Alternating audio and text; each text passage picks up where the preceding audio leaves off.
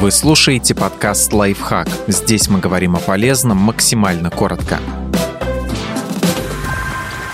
Четыре признака токсичной среды в компании, которые заметны еще на собеседовании. Несчастные лица сотрудников – это только вершина айсберга при вас плохо отзываются о сотрудниках. Адвокат по трудоустройству Донна Болман советует проверять компанию с помощью одного простого вопроса. Что случилось с предыдущим сотрудником? То, что человек говорит об окружающих, когда их нет рядом, показывает, как он будет относиться и к вам. Если вы услышите гадости о том, кто занимал должность раньше, скорее всего, это плохой знак. А если начальство плохо отзывается о нынешних сотрудниках, бегите. При трудоустройстве на руководящий пост просите подробно рассказать про каждого в отделе деле. Любые неприятные слова о команде – сигнал, что эта компания не для вас, добавляет адвокат вам не дают общаться с другими членами команды. При здоровой атмосфере в компании все совершенно спокойно рассказывают о своем опыте работы. В токсичной среде все наоборот. Руководители строго контролируют общение в коллективе, в том числе и с потенциальными сотрудниками. Это признак того, что начальство не доверяет подчиненным. В результате возникает напряжение, внутренняя политика компании ужесточается, обратной связи становится все меньше, а руководители занимаются микроменеджментом, говорит психолог Лора Галлагер.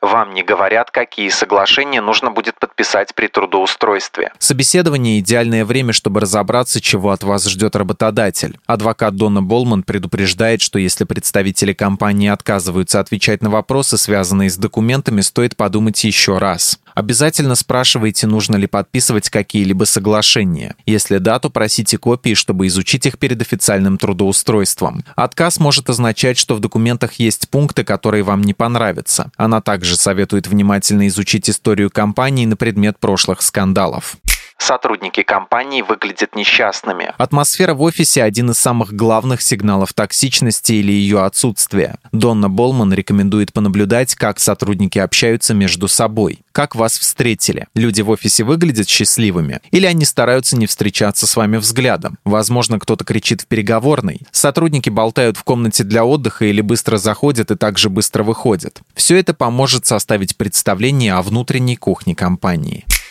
Подписывайтесь на подкаст «Лайфхак» на всех удобных платформах, ставьте ему лайки и звездочки, оставляйте комментарии. Услышимся!